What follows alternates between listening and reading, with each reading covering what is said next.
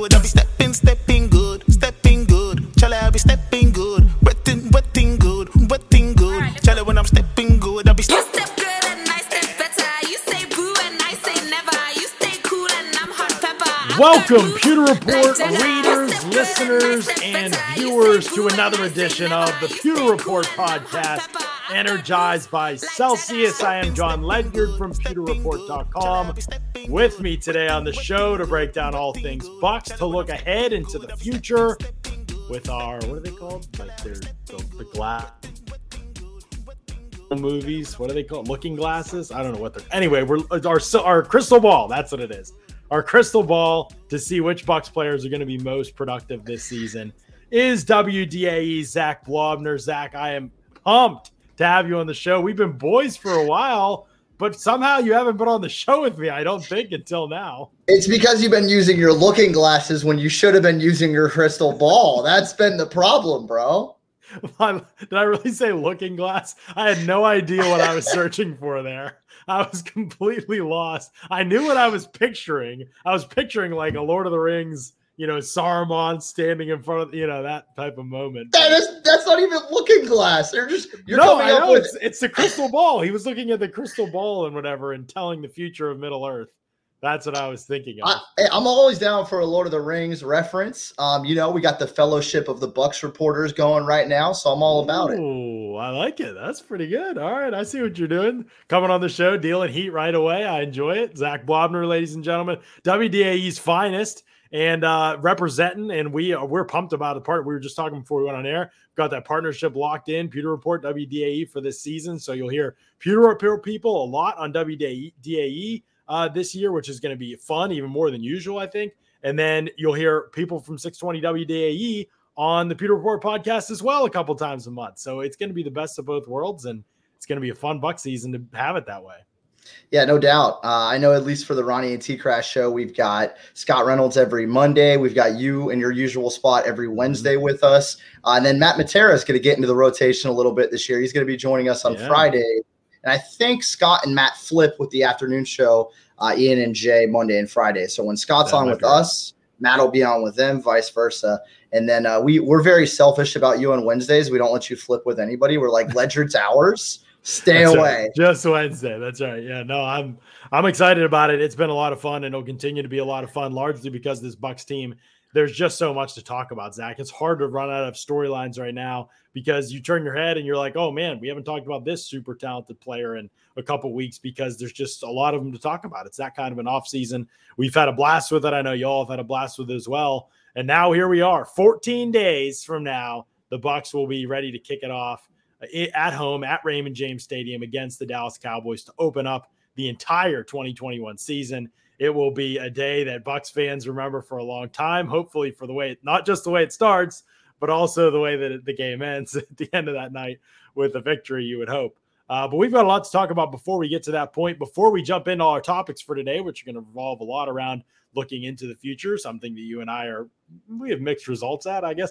Uh, we are going to talk about our friends over at Celsius. If you don't know, get the sparkling Fuji apple pear is moving up my rankings. This is one I don't talk about enough. So good, dude. Celsius Live Fit. It's healthy energy. It accelerates metabolism. It burns body fat. There's no sugar in these things. There's a ton of different flavors. The flavors are amazing. Look at people in the chat if you don't believe me. They'll drop their favorite flavors for y'all because they know that Celsius is where it's at. Uh, it has changed the game for a lot of people. Um, we had our boy Mark Fisher sent us an email today, one of our faithful listeners, and he said, Hey, I'm, I'm telling you, I've, I've told my class about it. Now we've got everybody drinking Celsius in the classroom, and we love it. I mean, that's what we want to be about. I know that's what Celsius wants to be about as well. So get the energy without a drop off at Celsius.com. Go and use the store locator to figure out where you can get Celsius near you. Uh, or click the banner ads over at pewterreport.com. uh, and you can also get some Celsius that way. The other great way is to go to Amazon, do the subscribe and save option. That's what Scott just did, and you're getting a subscription you're saving every time, and it's coming regularly to you. So as soon as you run out of it, boom, you've got more at your door. That's the way to do it with Celsius.com. All right, Zach, you and I have had this kind of fun debate. It's it's it's waded into Twitter a little bit. It's barely though. Most of it's been you and I behind the scenes trading barbs, talking and joking around about who actually is the Bucs' best wide receiver right now. The fan base is also up in arms about this. I think you'll find dissension in the chat as I even say this. You know, fans, everybody listen and watch them. feel free to throw in who you believe uh, the the best Bucs receiver is this season. But I want to first clarify, Zach, that in some cases, maybe not for you, the best Bucs receiver may not be the most productive Bucs receiver in 2021. Even if we disagree about where both of those categories, we can agree that they won't necessarily be the same person, right?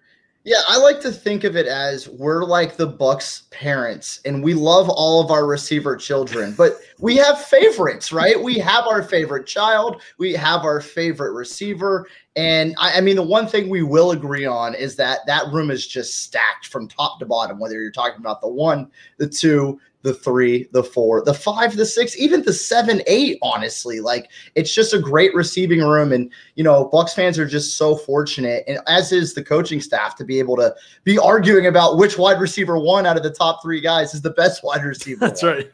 Toby says Antonio Brown, Mike Evans, and Chris Godwin are the best wide receiver.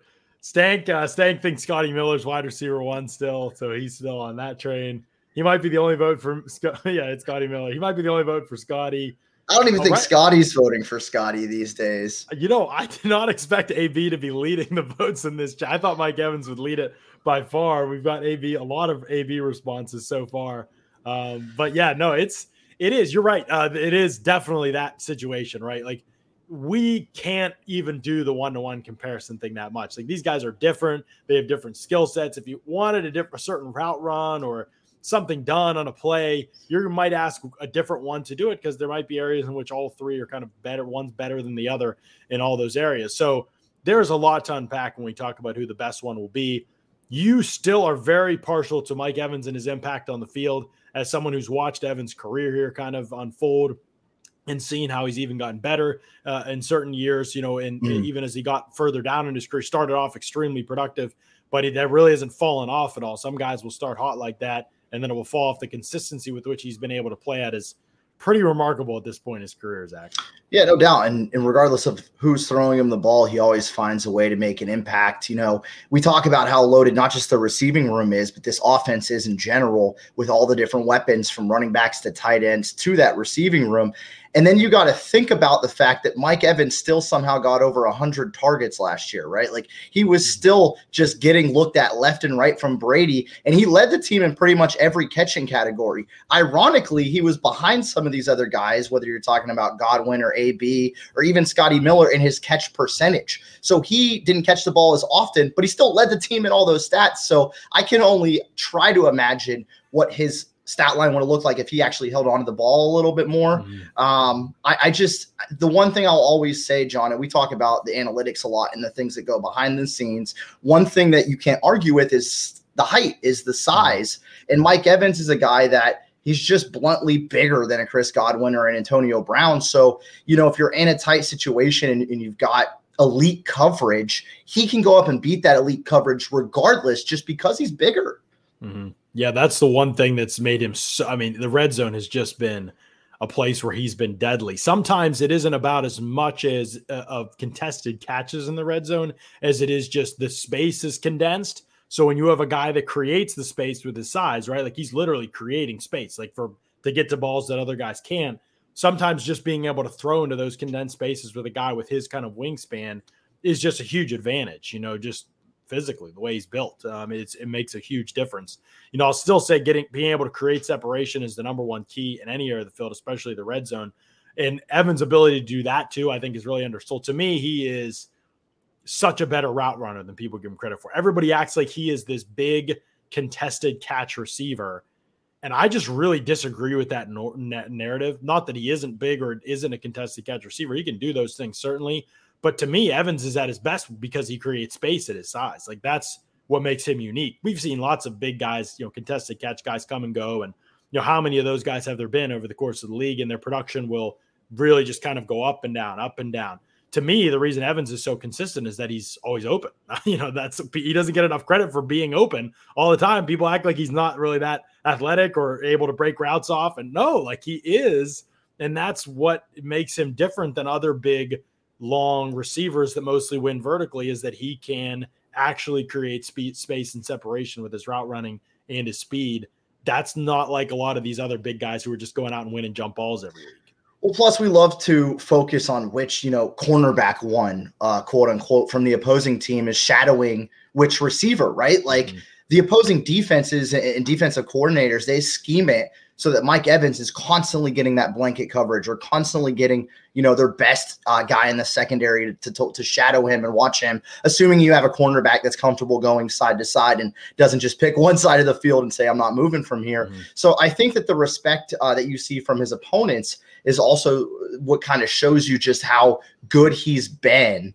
And and not to say that like again certain other receivers aren't better at other things but i think mike's just the total package. And then when you do get him on paper and you're comparing the size is just something that you can't compare. I, will I'll keep continue to go back mm-hmm. to that.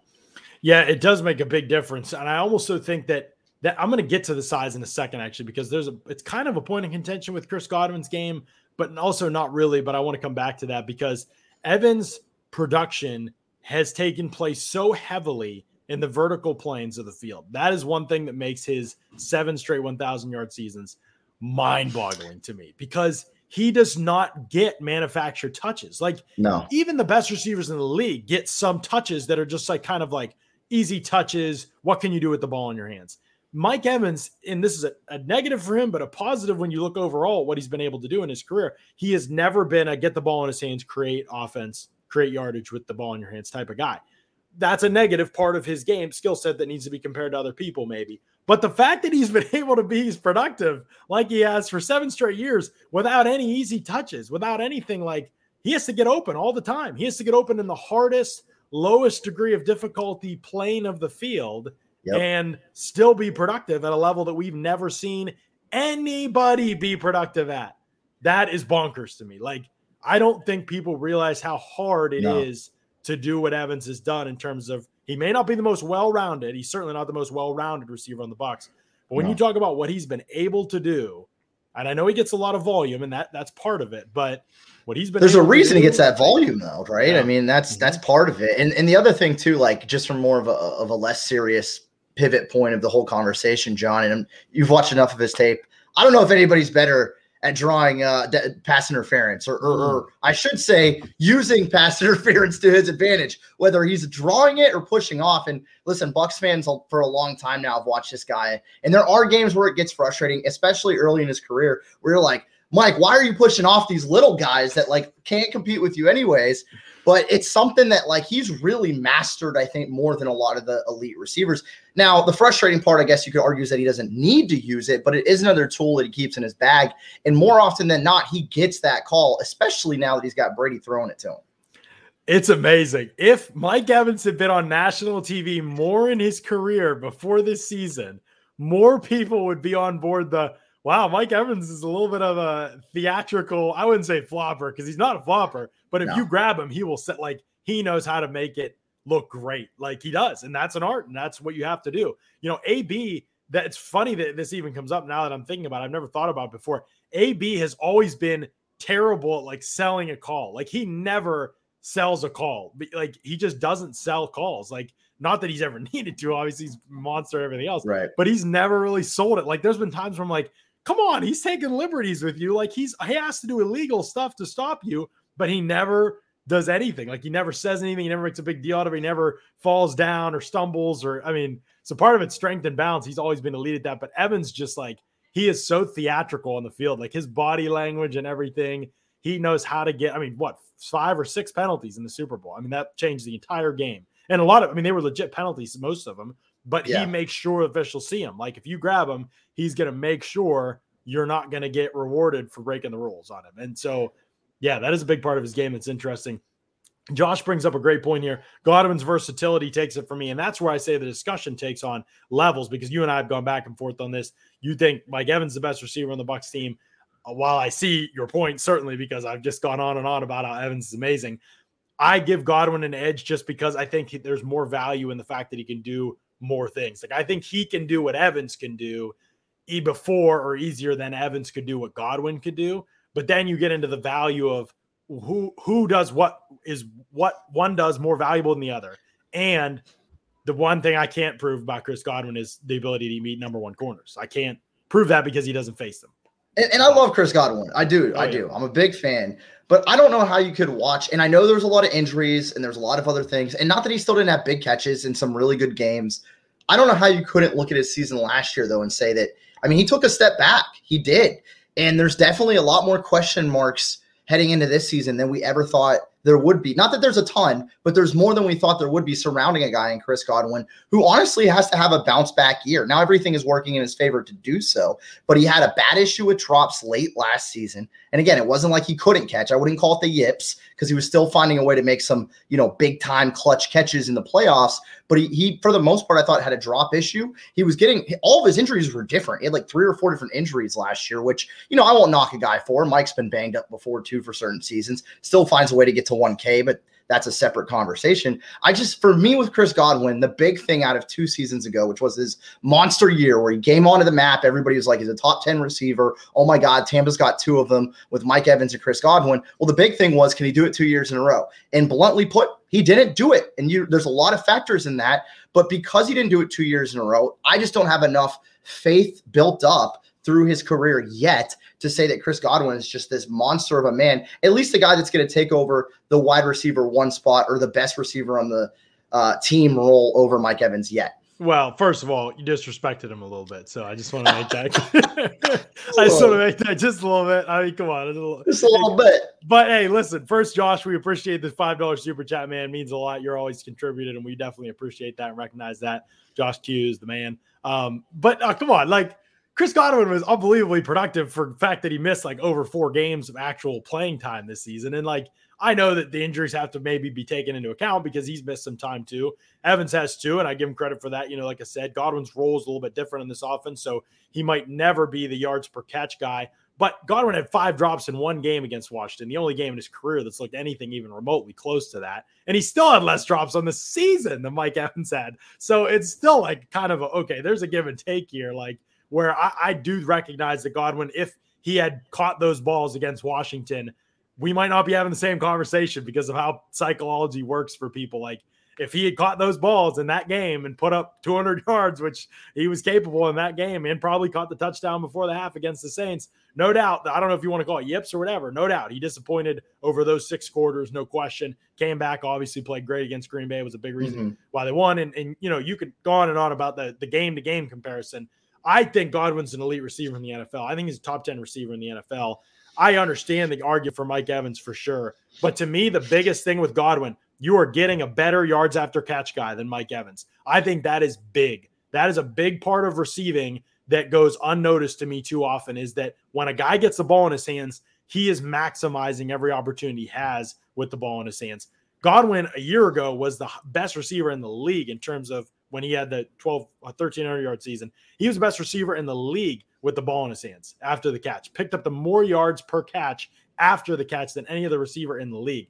Crazy numbers. He was good and productive in that way last year. I think as the offense comes back to kind of a comprehensive, cohesive group, you know, where everybody is on the same page more often, that will be the case again more often for him, and he'll get more touches like that. The other thing about Chris Godwin that to me is he is better at than Mike Evans, period. He is a better contested catch receiver than Mike Evans. The How can you say shows it. that? The numbers back How it up can you too. say the tape shows it too, Zach. The John, numbers. I don't care it. what numbers you have. If you're Look telling at the me percentages. You're telling me that Brady's throwing a ball to win the Super Bowl, and whoever is going to catch it is going to have it highly contested. You're telling me here yes. live that you would Yes. take Godwin over Evans in a contested. Yes, Zach No, Yes. No, because here it's not my about God. just about size, although Godwin is playing big too. Godwin has the better sense of timing, the more consistent sense of timing for attacking the ball in the air, and he has better hands than Mike Evans. Those are the two huge traits when you're talking about contested catches. Look at their contested catch rates. I'll pull them up for you. Godwin is the Godwin. There is literally a strong argument over the last three seasons of his career that Godwin is the best contested catch receiver in the league because he has the volume of opportunity and he has the percentages in his favor to him, how often he finishes. Now, there are different types of contested catches. There's jump balls, just high pointing them down the field. There's Right. also contested catches at 10, 15 yards with a dude running through your back. trying to reach around you to make the catch, and you're finishing in those windows that you know are like this. You Yeah. can't even see the ball, you know. And so he is kind of both both worlds, right? Like you remember the game last year, the Falcons game. Evans goes down. I mean, Godwin just goes off. He's going high pointing the ball over dudes.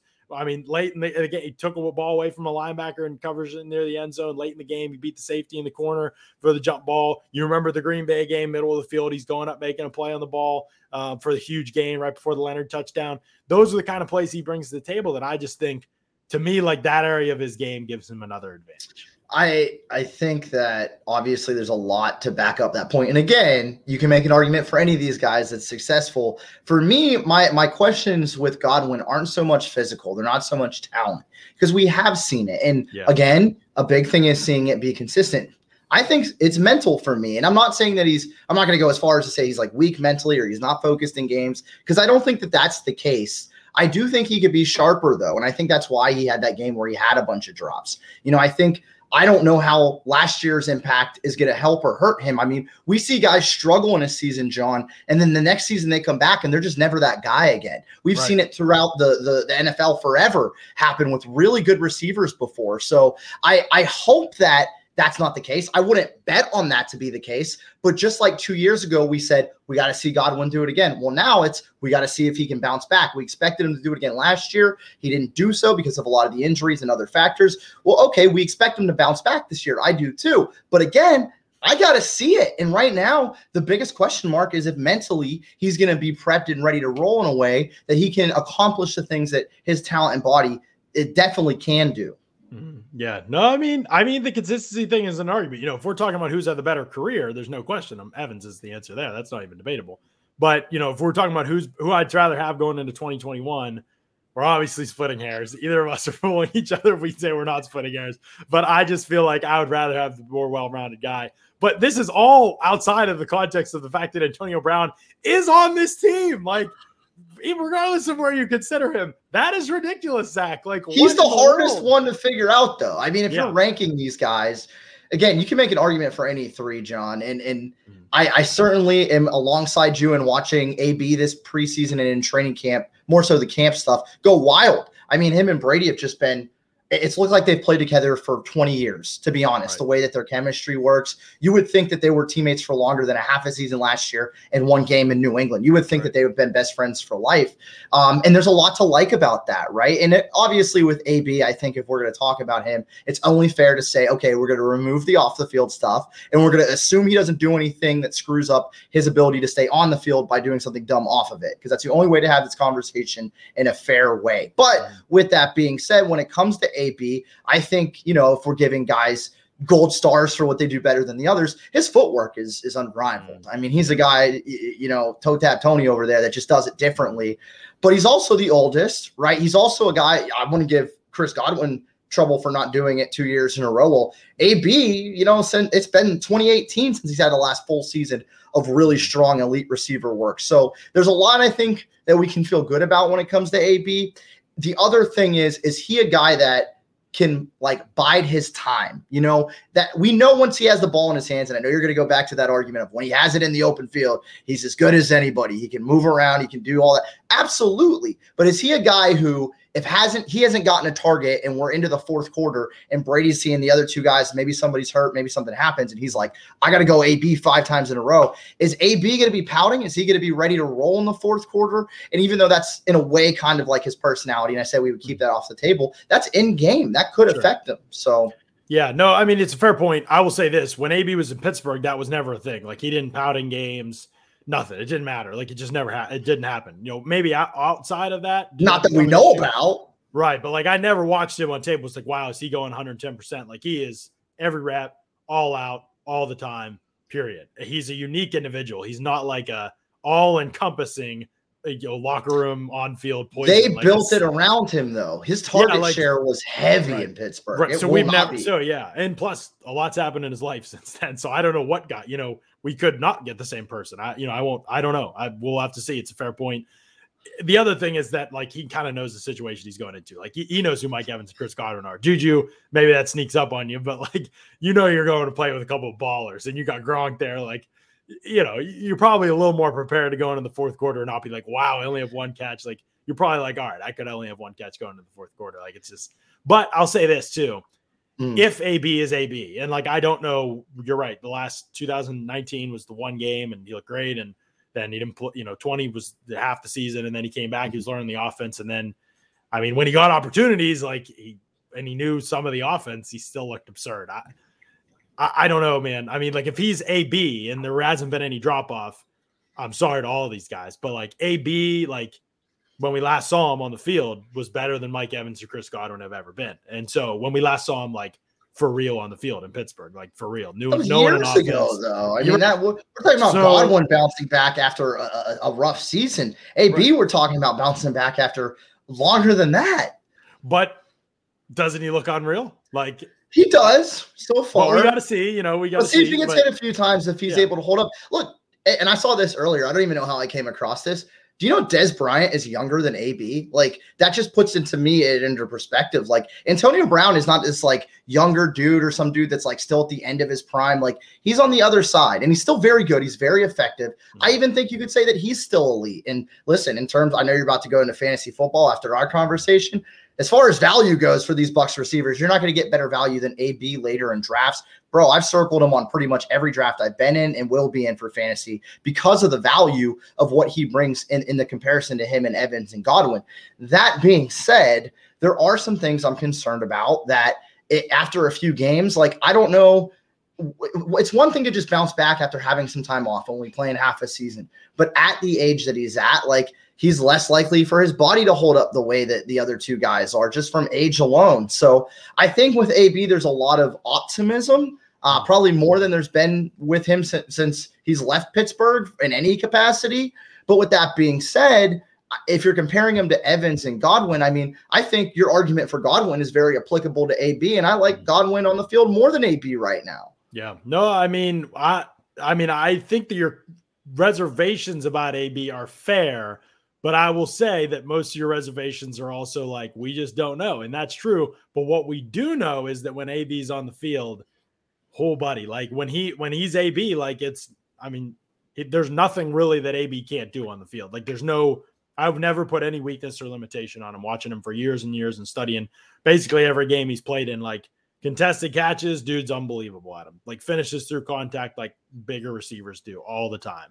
Uh, just knows how to use his body, knows how to shield, strength and concentration are unreal. Constantly embarrass bigger corners to the point where teams wouldn't even. They thought for a while that was the way, and just it wasn't. Like you can't put a bigger corner on him. It's like he shreds them all. Oh So, yeah, because he'll find a way to get open. I mean, I Yeah. bro, since he's gotten into the league, and again, not not to go all the way back to his time in Pittsburgh, but you talk about Mike Evans being a better route runner than he gets credit for. Godwin's a very good route runner. In my life, at his peak, I've never seen a better route runner than mm-hmm. AB in my life. Like he, Yeah. the way he cuts on the dime and he just slices and dices, and he's been that way since he got into the league. So that Right. wasn't something he learned. Like he was doing that at Central Michigan. We just didn't know it because who watches Chippewa football? You know. right. So I mean, I, I love what AB brings as a player. I think even at his age, he still has a lot of lot of gas left left in the tank. But can he beat? Because he was hands down the best receiver in football for Sure. Yeah. I don't think he's on that level. The crazy thing is, John, even if he's dropped from that level, okay, so he's not the hands down best receiver in the league anymore. Even a level lower than that, it's still a top 10 receiver. So that's Mhm. why we're able to have this conversation. Obviously we're talking with Zach Blobner here from uh, 620 WDAE and getting his perspective and his opinions on a lot of these uh, the Bucs wide receivers. We've had this debate many times. It is a fun debate because it doesn't really matter. All three of these guys are awesome, uh, and we're going to have Josh Norris from Underdog Fantasy joining us in just a couple minutes. He's going to break down and talk a little bit about what fantasy projections look like for these guys this season. Yeah, the AB conversation never gets old because it's this. It could be this. uh, You know, obviously, I'm awesome. I'm glad he's in Tampa Bay. It's awesome. You know, it makes 100%. for very fun storylines and, and and you know and uh, and stuff on the field. But I will say this: if AB were somewhere else as a true number one first option in an offense, I would be very curious to see how the season would go because I think there could still be numbers that he would put up there. So gets into a lot of different angles of this, a lot of different discussions. Before I let you go, Zach, who leads the Bucs this year in receptions? I'm going to go with Mike Evans again. I mean, he led them last year. I think, you know, Godwin, AB, Scotty Miller are really going to split a lot of those slot Mhm. uh, throws from Brady and the underneath stuff. Um, I, I just I think Mike is going to always be his go-to guy for first downs and for touchdowns, and not that he'll always be the guy he throws to, but he's going to be option one, read one on a lot of those plays. So if he leads, if Mike Evans leads the team in catches, he probably leads the team in yards, in your opinion, right? Where Godwin could lead the team in catches, but not maybe not necessarily yards. Yeah, because the usage is a little different. I I think that there's no way really around that. I do think Godwin, not AB, will be a lot closer in mm-hmm. yards, even though I think he's going to have you know a significant amount of less catches. I think, as you talked about, he does a lot more in the open field with them. So I wouldn't be surprised if, like, again, with the exception of those first down plays where you're, you need it like third and you know six, Yeah. whatever. I wouldn't be surprised if like Godwin's the guy that inches him down the field, right? For the most part, like from the 20 to the 20, Godwin is going to be one of their go to guys, assuming we're not talking about the deep balls. Yeah, for sure. Okay, and so then Evans leads the team in touchdowns too. In your Yeah, right. 100%. Okay. 100%. All right. All right. There you go. Mike Evans all the way. Catches, yards, touchdowns. We'll see what Josh Norris has to say from Underdog Fantasy next. Zach Blobner, man, thanks for joining us. This is a long time coming. This was fun. I'm glad you jumped in here and got the people all riled up with your takes. I'm excited about it. Now we'll see if Josh can calm him back down or if he sends things spinning out of control as well. Thanks for coming on, man. I appreciate it. I'm- all right, we got Josh Norris in the house. What's up, man? Fantasy. Not too much, buddy. How are you? Long time no chat. Hope things Yeah. are good on your end. Yeah, absolutely. Then talking talking Bucs wide receivers and projections for the team this year. Obviously, out of all the teams that I know you look at and cover right now, it's probably they're probably on the top of the list for most challenging for a fantasy analyst. I have so many questions to ask you, John, Oh, because to ask me. Okay, let's as and this is what I like to do. You know, when I when I come on these shows, I try to piece together things from like a 32 team lens, Mhm. but then you're so close to it and you know like what they want to be heading in to 2021. And so that can answer a lot of questions for me. So here we go. I mean, last year it was a tale of two halves, like a post by new season for Tom Brady and this offense. I mean, before it was almost 40 attempts per game, 275 yards, and 2.3 touchdowns per contest. Then afterwards, you drop by about five attempts per game, up over 60 yards, three touchdowns per game. And we know that, like, one, this is a really freaking good roster. They're able to stay intact with those 22 starters. So, like, how do you expect this offense to unfold? And uh, I'm sure your your audience hears it all the time, but I want to hear it with my ears because as we've seen, like really the last two years of his career, if things aren't working out with the running game where they're moving the chains to his own liking, Tom is like, hey, I'm going to take this responsibility, throw at a high neutral pass rate, and move the chains myself. Is that still possible, even with all starters returning? Yeah, it's a good question. I mean, I think that it is still possible for them, and Bruce will obviously opt for that as well. As soon as things get frustrating for either of those guys, they're just ready to let it rip. And so it's saved them from having a pretty weak run game uh, most of the time to be able to go heavy pass uh, when they need to. But yeah, I mean, this is a team that's certainly built to win that way. Their line is better in pass protection than it is in the run game, I believe. Their scheme is better in the pass game than it is in the run game. Uh, just obviously the talent they have a receiver and tight end, and, and now adding Giovani Bernard to the mix as well. It certainly works that way. The question is really like who is going to be who's going to produce in what way in this offense. Yeah. And I don't know. I want to know what your thoughts are too, and feel free to fire anything my way as well. But like, do, I mean, I think some ways we're kind of overthinking it. Like everybody's like, oh, AB and Tom have this amazing connection because they played a couple games and they played a game in New England together and it was good. And that's true. I'm not denying that they have a good connection, no question about it. But I don't think Brady attaches himself to any one person. Like I think he just Totally. throws the scheme, he throws what's open, and who and if the offense is, isn't built around any one person, and Tampa Bay certainly is not, I- I think that anybody could get the ball. Mm, to your point, it's not often when Tom Brady can go into a season like last year, having the likes of Mike Evans and Chris Godwin. And sure, you know, Mhm. the latter missed some games, and then sprinkle in Antonio Brown for eight games and, and four starts last season. I'm with you. I mean, I think what is bankable is another thousand yards for Mike Evans because he started with seven straight of those seasons in his career, which is absolute lunacy. That's something like us at large don't talk about as often. And even it didn't look like he was going to get it last year. Uh, and and in those what first six weeks, he was really carried by touchdowns. Had some one Yeah. score games, had some two score games. Um, I'm excited to see what Chris Godwin can do because just 84 targets last year, 65 yards, again, just 12 games played.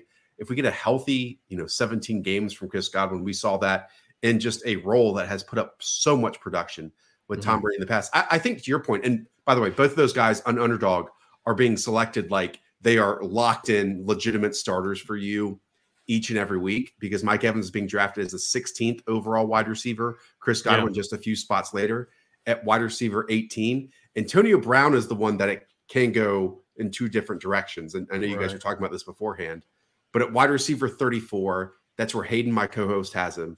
I'm a little bit later than that, just Mhm. because I, I- find it so. I mean, this defense is amazing. Mhm. You know, I think that they're going to be in control more often this season than they were last year of of the pace and game scripts. So I just don't know if they have like the will or the want to to have three 1,000 yard wide receivers. hmm It's a good point, man, and it just makes me realize how much goes into your job. Like it is It's incredible to me how many different things you have to think through in your job, especially when it comes to a roster like the Bucs. I mean, some rosters, I'm sure it's easy to look at. And, oh, Davante Adams is probably going to go off this year. Yeah, I mean, I you know, but like a roster like the Bucs, because you have to think about, do have to think about the defense and the fact that the NFC is kind of weaker as a whole. And so, how many of these games will they be the NFC South? I mean, that's six of your games. Weaker. Like, I mean, are, are they going to be in control of most of those games? You know, we don't want to count any chickens before the hatch, but like, yeah, that's what it seems like, right? That they're going to be kind of at a point where they, you're right, they might be trotting out 12 personnel, you know, in the fourth quarter, and they might not use three wide receiver sets. And And, dude, so, the defense can be even better this year, as you know. Like Mhm. Vita Vea healthy for an entire year. You bring in what Joe Joe Tryon to be a pass rusher on the outside and take some of those snaps away from JPP. I mentioned all of that with all those wide receivers. The other part is I want nothing to do of where all the running backs are going, and maybe your mm. audience is going to hate me for mm, saying this, so. but but but I I just don't think that there's really a ceiling for any of them. And if there is for one, let me know. But like Ronald Jones is going as as running back 34. That's like a dead area where I don't want to take a lot of running backs. Leonard Mhm. Fournette as running back 40. And to me, mm. I won't put words in your mouth, but to me, he is just like a volume accumulator that's like a Mhm. below adequate player. Sorry, playoff Lenny, but like that's just what it is. And then what we see in the passing game, at least what I saw last year, Mhm. is every single time he was forced to throw the ball to Ke'Shawn Vaughn or Ronald Jones or Leonard Fournette, he hated his life. Tom Brady did. Mm. And so that that's why you bring in someone who truly seems like in those prime passing downs, Yeah. that's his only role in, in Giovani Bernard. And I guess John, to to the final point is love the wide receivers, don't like the running back. Guess what? I just want to draft a bunch of Tom Brady at quarterback nine overall and just call it a day and have pieces in all of them. You know, Yeah, because you've got then you've got a little bit of production where no matter who pr- contributes. I mean, that's that's definitely the smart play. So I'm glad glad you brought that up. I did want to touch on Brady, and you know, uh, but I do want to come back to the running back conversation just for a minute because of course. I, I completely agree with you. I mean, uh, I and Bucs fans are probably you know riled up in the mentions already. They don't like when I get after Leonard, but I mean, it just is what it is. Like Leonard for most of the year. I mean, he's a healthy scratch going into that Minnesota game, and, and Ronald Jones got COVID and got the finger and all the injuries mounted up for him, and so it was Leonard's job. And you know, to his credit, he did do some things a little bit better in the playoffs, a run here and there that that that you know got on some highlight reels, and they were honestly way better than any of the runs I'd seen. I didn't really know he had Yeah. that in him, and so you know maybe you can give him 300 touches to find those three or four plays again. But uh, ooh, and are you trying to do that in this offense? Like every time he touches the ball, you're giving the ball to the 10th most talented dude on the ro- like uh, that actually plays, and that's just not that. I mean, just at the simplest base form, like that's just not good football, good snap allocation. I think that's a great way of putting it. That this team is so good that if like this is the weakest element of their offense Mm. is is the running back spot. Now, I would argue that's one area of it has been improved since last Mhm. season, and that's Giovani Bernard. We we joke, and this is fitting that I'm going to do it on this show. But the winner of Best Ball Mania 2 on Underdog wins a million dollars. That's more money than Giovani Bernard's going to make this season. so if one of you out there can make more than Gio That's right. this year, if you use promo code Pewter down below, you get Mhm. 25 free bucks straight out of Hayden's pocket. Just skip the guacamole, invest in Underdog instead. And again, There you you can go. make more money this year than, That's great. than Gio. Um, but yeah, again, it just makes me want to have tentacles in all of it. And and and that is Mhm. Tom Brady. And it's it's interesting. He was going around like the quarterback 10, quarterback 11. I think so many people are just confident and comfortable with him right now in this offense that he is after that top five, which I won't name them, but it ranges from Patrick Mahomes to Dak Prescott. Then there's the Russell Wilson, Justin Herbert, and now Aaron Rodgers tier. And Tom Brady's ahead of all those ro- rookies and ahead of like the movable quarterbacks like Jalen Hurts as well. Mhm. And I, I think that's totally fine, despite us in fantasy land loving, you know, the, the rushing production from quarterbacks. Mhm. Tom Brady is so bankable in this offense that I love Mhm. that sweet spot the air of the draft for him. especially because Arians, and you know he's going to throw the ball no matter what he says or how much running backs he talks up, or we want to be able to run the ball. We want to, or how many times he comes out running the ball on every first down out of 12, 13 personnel, or you know, you know, at the end of the game he's going to be airing it out and winging it. And they've, or he's another one that's thrown, as I'm sure you know, he with the lead before. Like he doesn't necessarily back down that much. So that Totally. Help some guys eventually too. But uh th- with the running back group, I saw, I think is Giovani Bernard 49 or is he ranked 49th for you? I I will pull it up. Yeah, so I mean, he's not He is. He's running back Leonard. 50 right now, but that's right around like other players of his type. Like JD McKissic is running back 49. David Johnson. And I mean, look, if you're going to invest in the passing game back on one team, I would much rather it be a team that's going to win games and put up points on the board in Giovani Bernard versus the Mm-hmm. freaking Houston Texans at, yeah.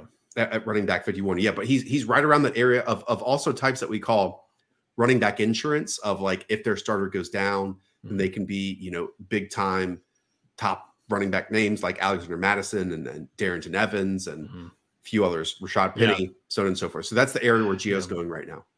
He's the one guy that I might say it's so could hard, exceed right? his value. I, think he could. I, I I think they see him, Josh, and they think. Remember, there's half these dudes are from the Cardinals. They had David Johnson. They remember. They know what that looks like, right? And Harold Goodwin today actually said it. I was planning on talking about this anyway, but I just saw the quotes ten minutes before we went on air, and Harold Goodwin literally said, like, we get him in our.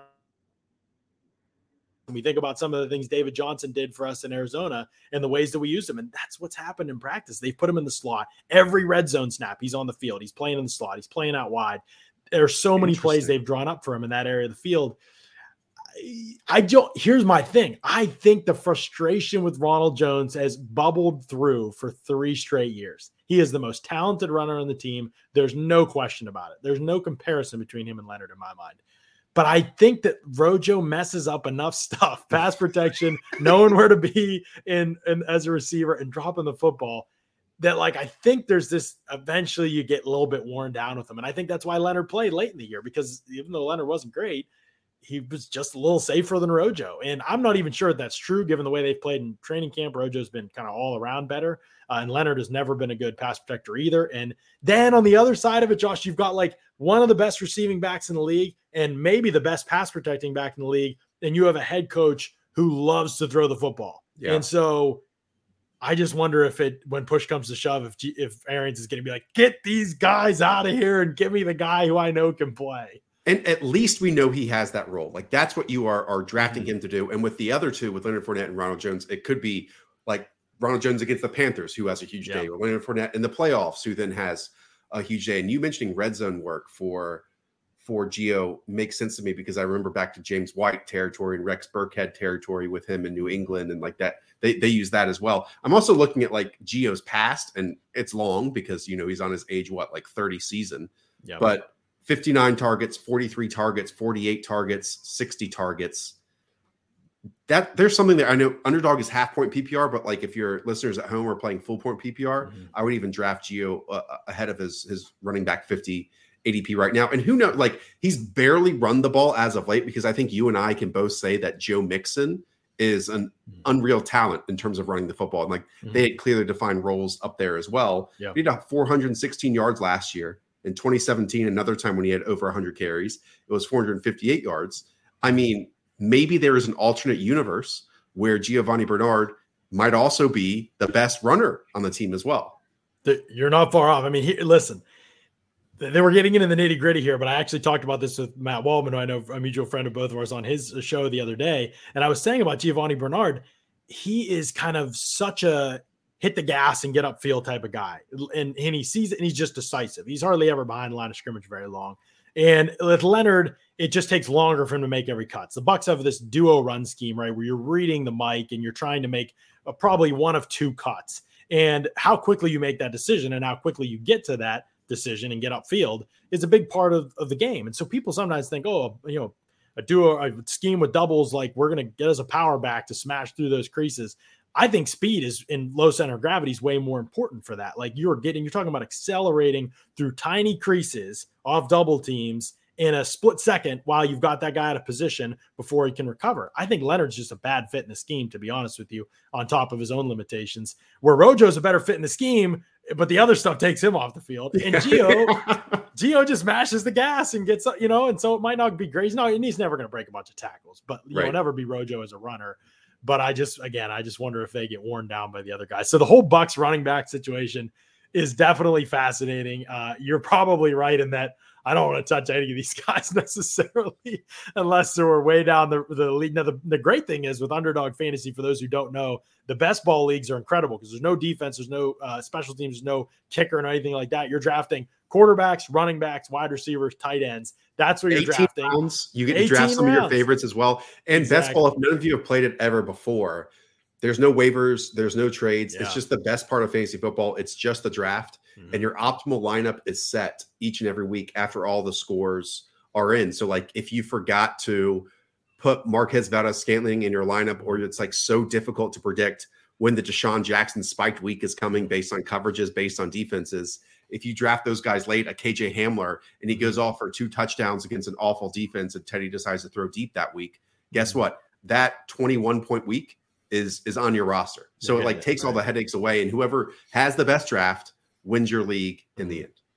And we've probably got five. I think we've got we're completing f- leagues four, three, four, and five right now. Are almost done. Their signups are all in. People just have to hit the link and finish Nice. signing up. So check your email for those underdog fantasy leagues. By the way, if you've told me, if you've emailed me and you're listening to the pod and you've told me you want to be in on those underdog fantasy leagues, I've sent you a link. I'm sure, and you've got an opportunity to jump in and join one of those leagues. So do that so you can get signed up. Use that promo code Pewter P E W T R. Get the twenty five dollars in credit. The fifty dollar league invites went out today league. And so we're going to have signups for that. Everybody that I already sent that link to, you're all going to be in. If you are interested in doing another $50 buy in league with Underdog Fantasy, again, you get $25 of credit when you sign up for that promo code Pewter for this P E W T E R. So if you're interested in another $50 league like that, we filled one like in seconds. So if you're interested in jumping in one of those, email me, John, J O N, at pewterreport.com. We'll fill up another one of those bad boys. You can take all Scott Reynolds' money. It'll be great. Uh, so just let me know. Email me, John, J O N, at pewterreport.com. I'll add something. If you all have like that one or two home leagues that you care most about Mm, with college buddies, office league, whatever it is, there's no better way to prepare for it.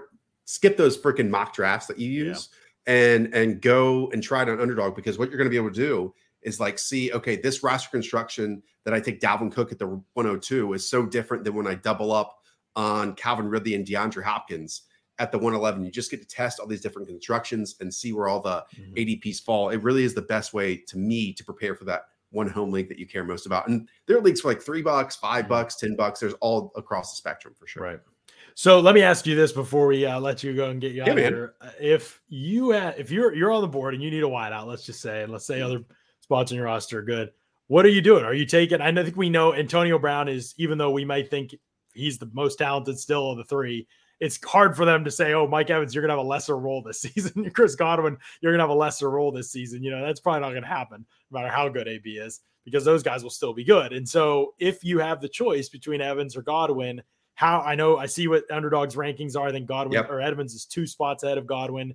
Do you like feel confident smash and draft on Mike Evans and leaving Chris Godwin on the board, or are you, man, I don't know, like Godwin catches per game, I know. the slot know. receiver to Bruce Arians offense? Correct me if I'm wrong. And we, we talked about the games missed by Chris Godwin. It wasn't a clean season for Mike Evans either. I mean, he No. dealt with with injuries at the start of the year. Like both of these pass catchers dealt with adversity. Yep. I don't played, know, in, played in a couple games hurt. First couple weeks of the season, he was hurt. Then Right, he and- played in. They got hurt in the Week 17 game against Atlanta, where Godwin and AB went off. And so he was still hitting value like based on touchdowns alone. I think there were some games that was like one Yeah. catch for two yards and a Yes. score, and like that's that got home. Yeah. Um, I truly believe that we might look back in like four or five years, maybe six, seven, and think Mike Evans is like one of the most underrated wide receivers in the NFL during this era, like this this decade. Just that sustained excellence Mhm. is absolutely mad. Of seven straight seasons Mhm. of of 1,000 yards,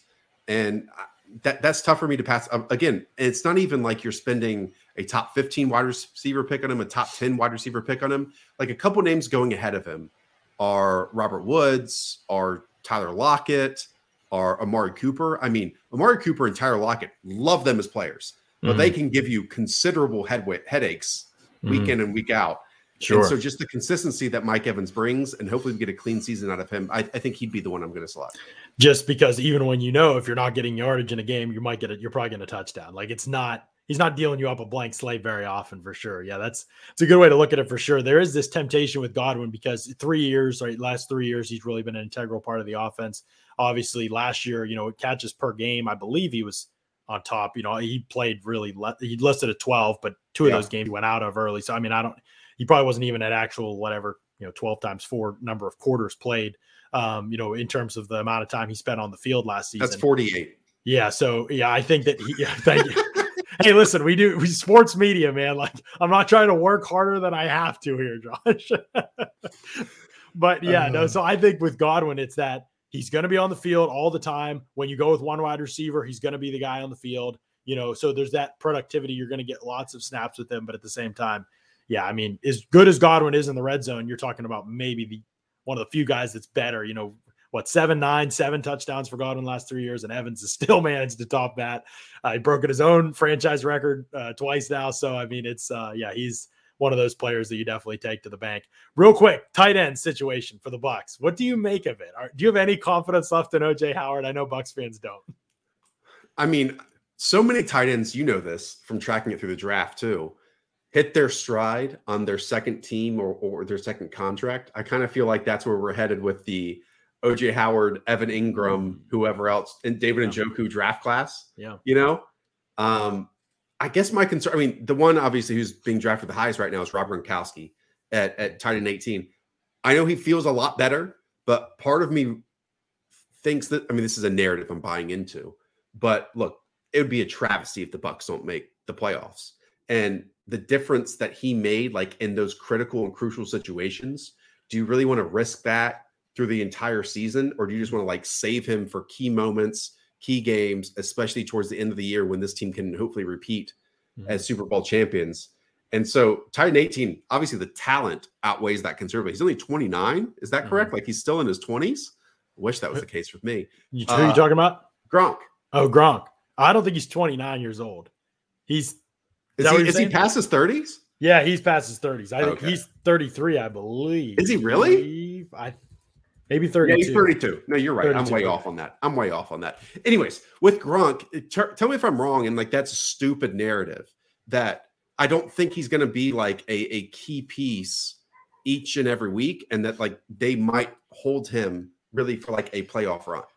They might. I mean, here's the thing that makes Gronk it, really the whole thing tough with Gronk is that he is like light years beyond their next best blocker. For the life of me, I don't know why. Again, do a run scheme, love to go max protect, love to keep their tight end in to protect. Why don't the Bucs have more tight ends that can block? They go into every year. I was like, get Marcedes Lewis last year, like get him as your third tight end, like get him as your fourth tight end. Like just he wants he's old, he wants to be in a contender, he blocks like crazy. And then they just like, now we're running back with OJ Howard and Cam Brate and Tanner Hudson and Cody Matt. None of those guys can block at all. So it, he's really the only one. So that makes it hard. I mean, OJ tries and he, coming out, he there was a thought that he could block, but last year was getting a little better than the Achilles, and then this year it's been terrible in camp and preseason. He hasn't been able to block anyone. So the bit, the short answer to your question, Josh, is that if OJ Howard is ready to ball, then yes, I think that they'll split Gronk. I don't think they ever wanted him to play as much as he played last year, Yeah. but he held up great and actually got better as the year went on and Right. played really. I mean, obviously the Super Bowl was a good game for him, and so he's been kind of good across the board when they've needed him. Um, I don't, you you obviously do more than look at the stats, so I'm sure you saw the tape last year and you saw how many times Rob Gronkowski actually got open last year and was missed at times last year, and you know that that production could have been a lot higher.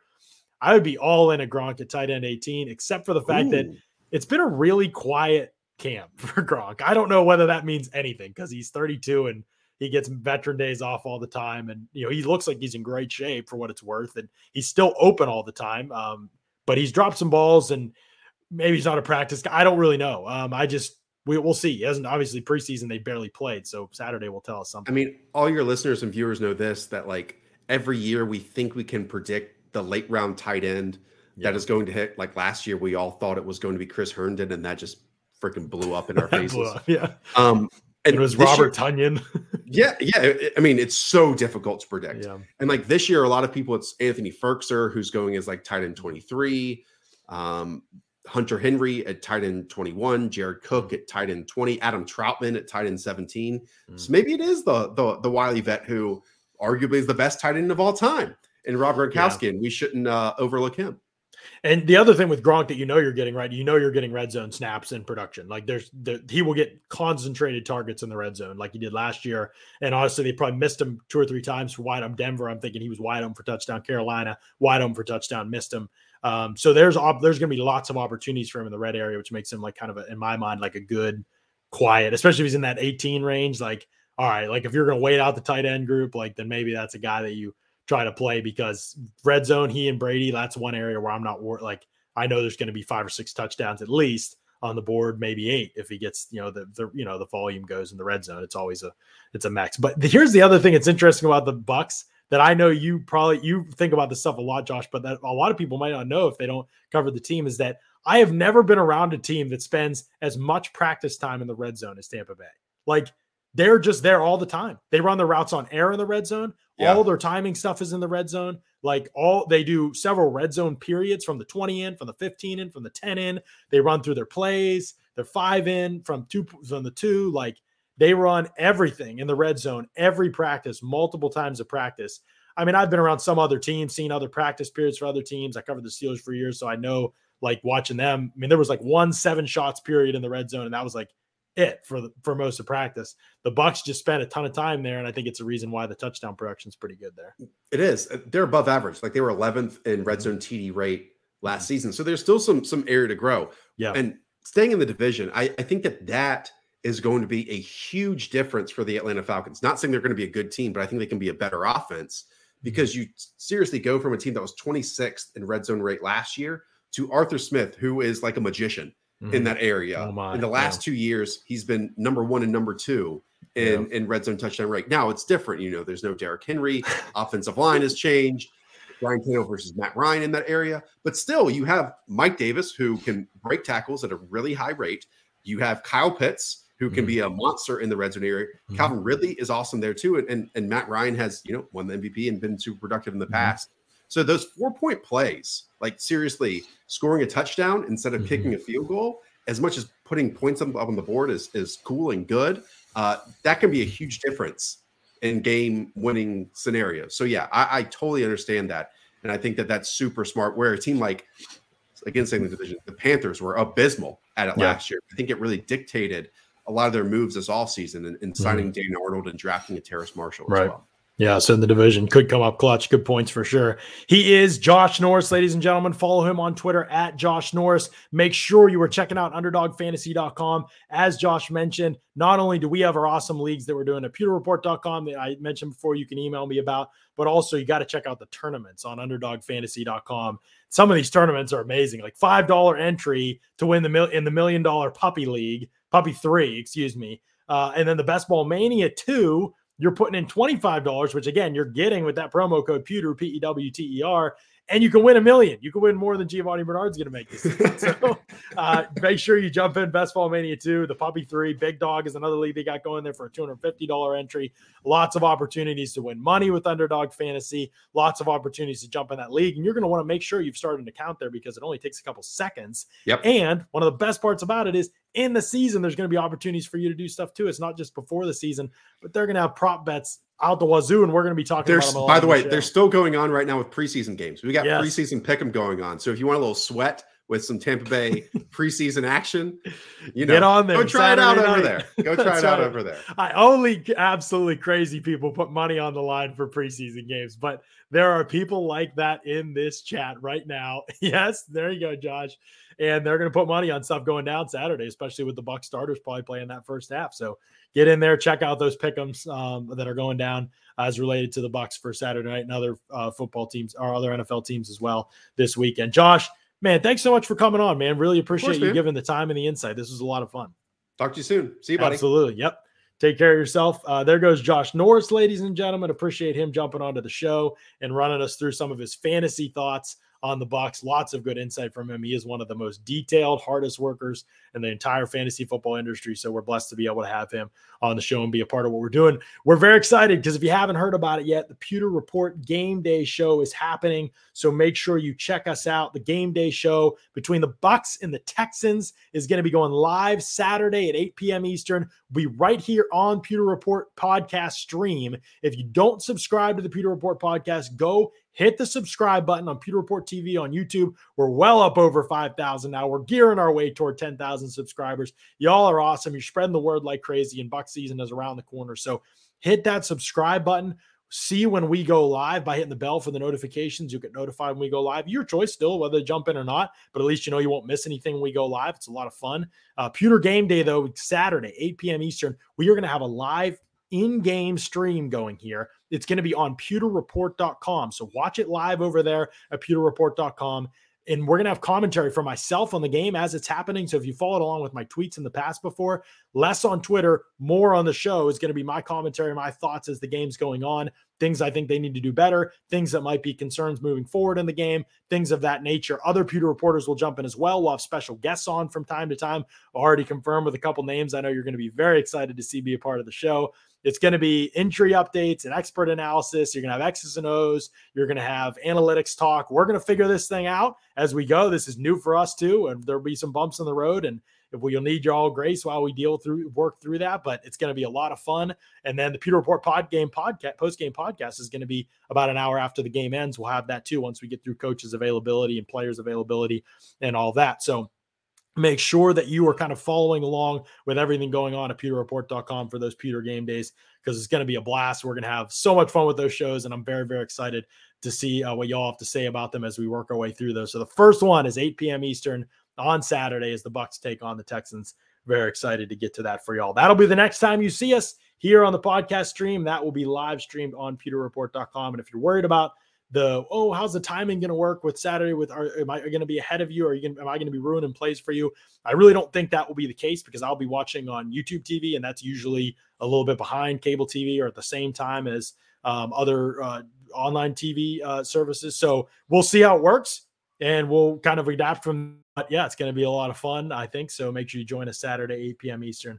We'll be live on the show. Until then thanks so much for listening to another edition of the pewter report podcast. Out.